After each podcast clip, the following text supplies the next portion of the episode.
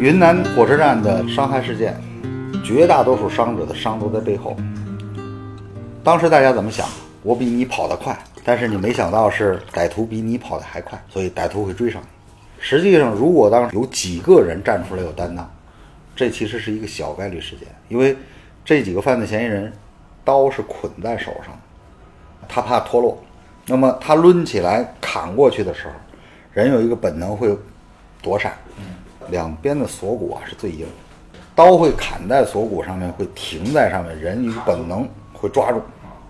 这时候其实两个人是处于同等的弱势状态，刀被拿住了，手脱不开，旁边有一位女士，你手不在啊，对，对吧？高跟鞋只要抡起来，有两个人拿高跟鞋就是一左一右啊，啊，就你满脑袋都是包，三个人就解决问题了，一个人受了一些伤害，犯罪嫌疑人满脑袋如果是小铜根儿，那都会楔进去，都是窟窿，但是大家没有人敢站起来面对他说不。我们在训练过程当中，让小孩学会担当。当小孩知道我要去承担责任的时候，他会潜移默化的去学习。家长说锻炼身体不用，有那功夫低头玩会手机呢。那么参加了我们的夏令营，就知道我们要有一个强劲的体魄。从让你练到我要练，其实是一个本质的改变。其实很多时候家长都会给孩子补习班去学习，那都是家长的意愿。你不会弹钢琴，你让你女儿弹钢琴，你们家八辈儿都没有人学，最多就是有个瞎子二胡讨饭的，那能出这个音乐家吗？不可能，对不对？但是也买了一个钢琴，也弹。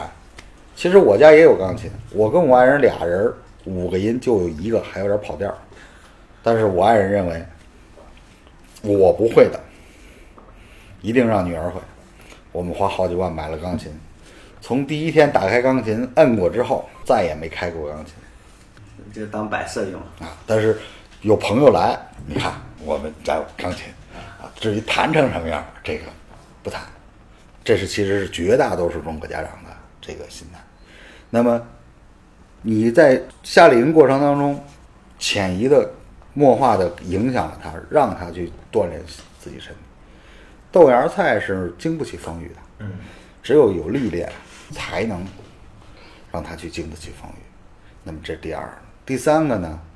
由于我们都是独生子，自己一个孩子，他在生活过程当中，在成长过程当中，是有非常大的这种缺失的。那我小时候是在大院长大的孩子，几十个孩子是没有家长，家长都很忙，几十个孩子生活在一起，互相之间在学习对方的生活经验，很多东西都是在同伴的游戏过程当中学会了这种生存。现在的孩子都一个，都关在屋里。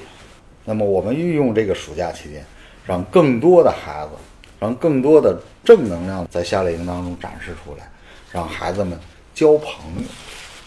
其实人一生当中，尤其在小学、初中这个阶段，有一两个好友是非常非常好。在学校里面，其实，在上学过程当中，能成为朋友，和这些人能够十天、二十天跟你一起生活，成为朋友，他这种得到的东西是不一样的。所以我们在夏令营过程当中，把我们的理念灌输给他。另外呢，就是让他有些自立能力。我们的小孩现在不会洗袜子，不会洗衣服，不会做饭。我们在夏令营过程当中告诉他，只有自己会做饭，才能想吃啥吃啥，否则就是人家做啥你吃啥。我跟我女儿说，我说是这样，你一定会在厨房里面会做饭，但是咱们可以未来不给老公做，但是我想吃啥的时候，我自己到那儿就做，对吧？你不会，就是人家做啥你吃啥，因为你没有这个能力。所以这个是我们夏令营，我们能够让贴近生活，解决家长的一些想解决而无法解决的困难，给他在夏令营当中解决。如果他常年能跟我们的夏令营，今年、明年、后年几年下来，我们的孩子会对自己有一个改变。其实，国外的童军，为什么这些孩子会去参加童军？胸前有勋章，我有多少技能？如果系统的参加我们的培训，那我们在领章上能展示出你是参加了多少次。今年五月二，我姑娘他们学校组织这个消防演练，四层的教学楼，我女儿他们在四层，着火啦，跑！我女儿一拉门，问消防队这个几楼着了？一楼着了。我姑娘一关门，有同学拿出手绢，拿开水碗，倒湿，靠墙一侧，都在那儿蹲着，然后把门堵上了。全校学生都跑出去了，就这个班没跑。学校很尴尬，因为很多人都参观。最后到学校，班主任进来了，班主任也不言语，然后这个武警也来了，说你为什么不跑？我姑娘说，一楼着了，我们往火里跑那就死了，所以我们存在四楼等待救援。这是个正确的方式。对，然后说说那怎么能那样？说说你有绳子，我现在演示给你，这个叫斜滑降。啊，这边怎么固定，那边怎么固定，怎么穿锁，怎么拉紧。那个消防队的中队长，我姑娘说：“小同志，你就是个中尉，啊，你是 你女儿多大了？十岁十，岁吧？十岁。说你要不服，一会儿演示给你看。然后最后大家评价过程当中说，全校只有这个班同学活了，一楼着火了，跑跑进去跑进火里，所以这时候手绢打湿，掩住口鼻，门堵好了，不靠窗一侧，因为窗一侧会炸会闪出去，靠近墙一侧，等待外人救援。如果你四楼着了，肯定跑，但是你一楼着了就不能跑，跑跑进火里。但是消防队很尴尬，当天我去接孩子，消防队的人在那儿，因为我我在现在教这个消防队的救援技能。啊，您干嘛来了？我说我接闺女来了。这些人很尴尬。你闺女给他们上了一课。我说我闺女说，哎，就这几个骗子，非让我一楼跑，都烧死了。我说闺女，你入了保险，你保险的受益人是爹，可以跑。啊，然后好些小朋友围着我说不可能，我说是你不信问你妈，肯定你上保险了，受益人是你妈，你要死了，我们把这钱就花了。然后家长在围着我们问应该怎么做，我说这我女儿说的就是对的。我们会认真的对待每一天，让孩子们通过我们的努力，让他了解到什么可为，什么不可为，哪些危险是能规避的。我很多次看见过家长把孩子抱在副驾驶位上，抱在怀里的坐车，看见过很多爸爸开车把自己孩子抱在自己怀里开车，看到过郊区去玩，孩子们把头伸出天窗。对，危险在哪儿？其实很多时候我们都不知道。我们的气囊的初速度是每小时三百公里，那么一个体重不足四十公斤的正常女士，经过冲击都会被打成晕厥或者是更重的伤。何况我们只有十几岁，很多骨头都没有长结实，肌肉都没有长健全的人，直接会被打死，尤其是幼儿。所以经常我讲，他的而且他坐在副驾驶当中，小孩是没有办法带这个对带这个保险带的。对，啊那么如果急刹车，有可能就就飞就飞就飞了所以这时候其实我们的妈妈非常自私，是怕自己死了，所以拿孩子挡着。但是很多人会反驳我说没有没有，你为什么拿孩子挡着？啊 没有这个常识。对不对？其实还有是这样的，中国人买东西经常会说一句话叫便宜点儿，所以我们的 B 类车上，进口的 B 类车上，安全座椅是配在上面的。我们经常会说便宜点儿，所以老板把车安全座椅拿下来单卖。在国外那是必配件。买车的时候，这个销售员会问你：您是没结婚呢，还是结了婚了？孩子多大了？会给你配几个座椅？我们的幼儿是座椅，已经会丫丫走路了是一个座椅。等你上上了小学到在四十五公斤，或者是在十四岁、十六岁以前，是一个安全座椅，是由三个或者四个座椅组成。而中国，你去看他家庭里面，谁家会有四个座椅？没有。都抱着嘛，对对对对，便宜点儿。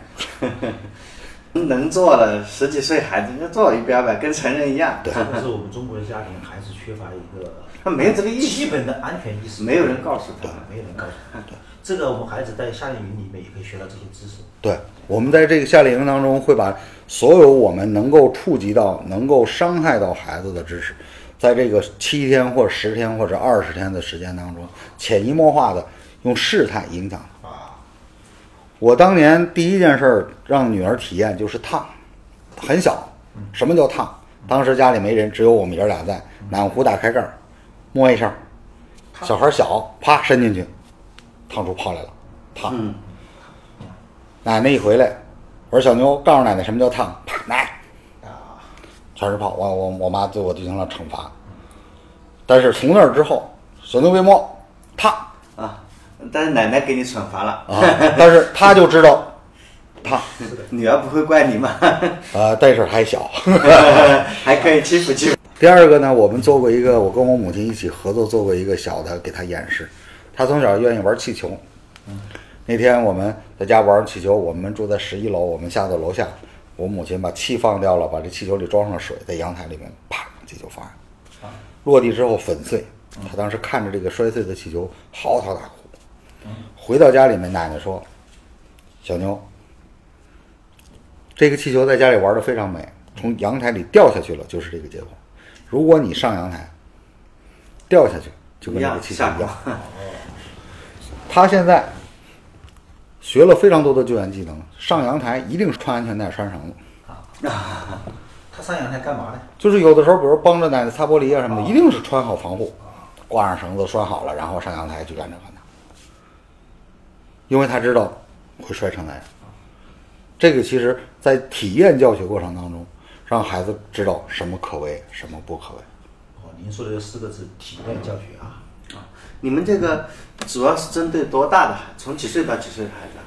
实际上是这样的，课程内容的研发呢，是从这个最小一年级或者是幼儿园大班的孩子，一直到高三，谁到这个班儿一起的孩子，互相之间的教学内容是不一样的。小学一二年级的孩子是知道，再大一点叫了解，再大一点叫做到，再大一点叫做会，它之间是有连贯的。从知道是什么危险啊，了解什么是危险，到能做到，到能防，他自己是一个循序渐进过程。我忽然想起来，我小的时候啊，我记得有这么一个，就是课程里面有这么一个一个内容啊，讲什么小孩嘛，小英雄赖宁，对吧？对我不知道你们记得吧？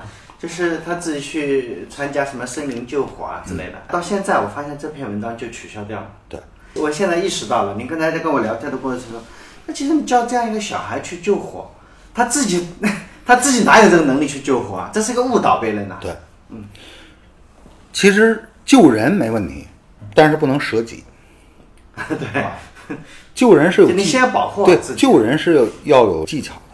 那么我们在做这个工作当中，我们有一句专业术语叫这样，叫自主避险，专业抢险。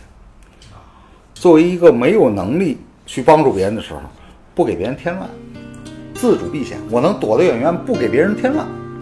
等你能够去帮助别人的时候，你有专业技能的时候，专业技巧。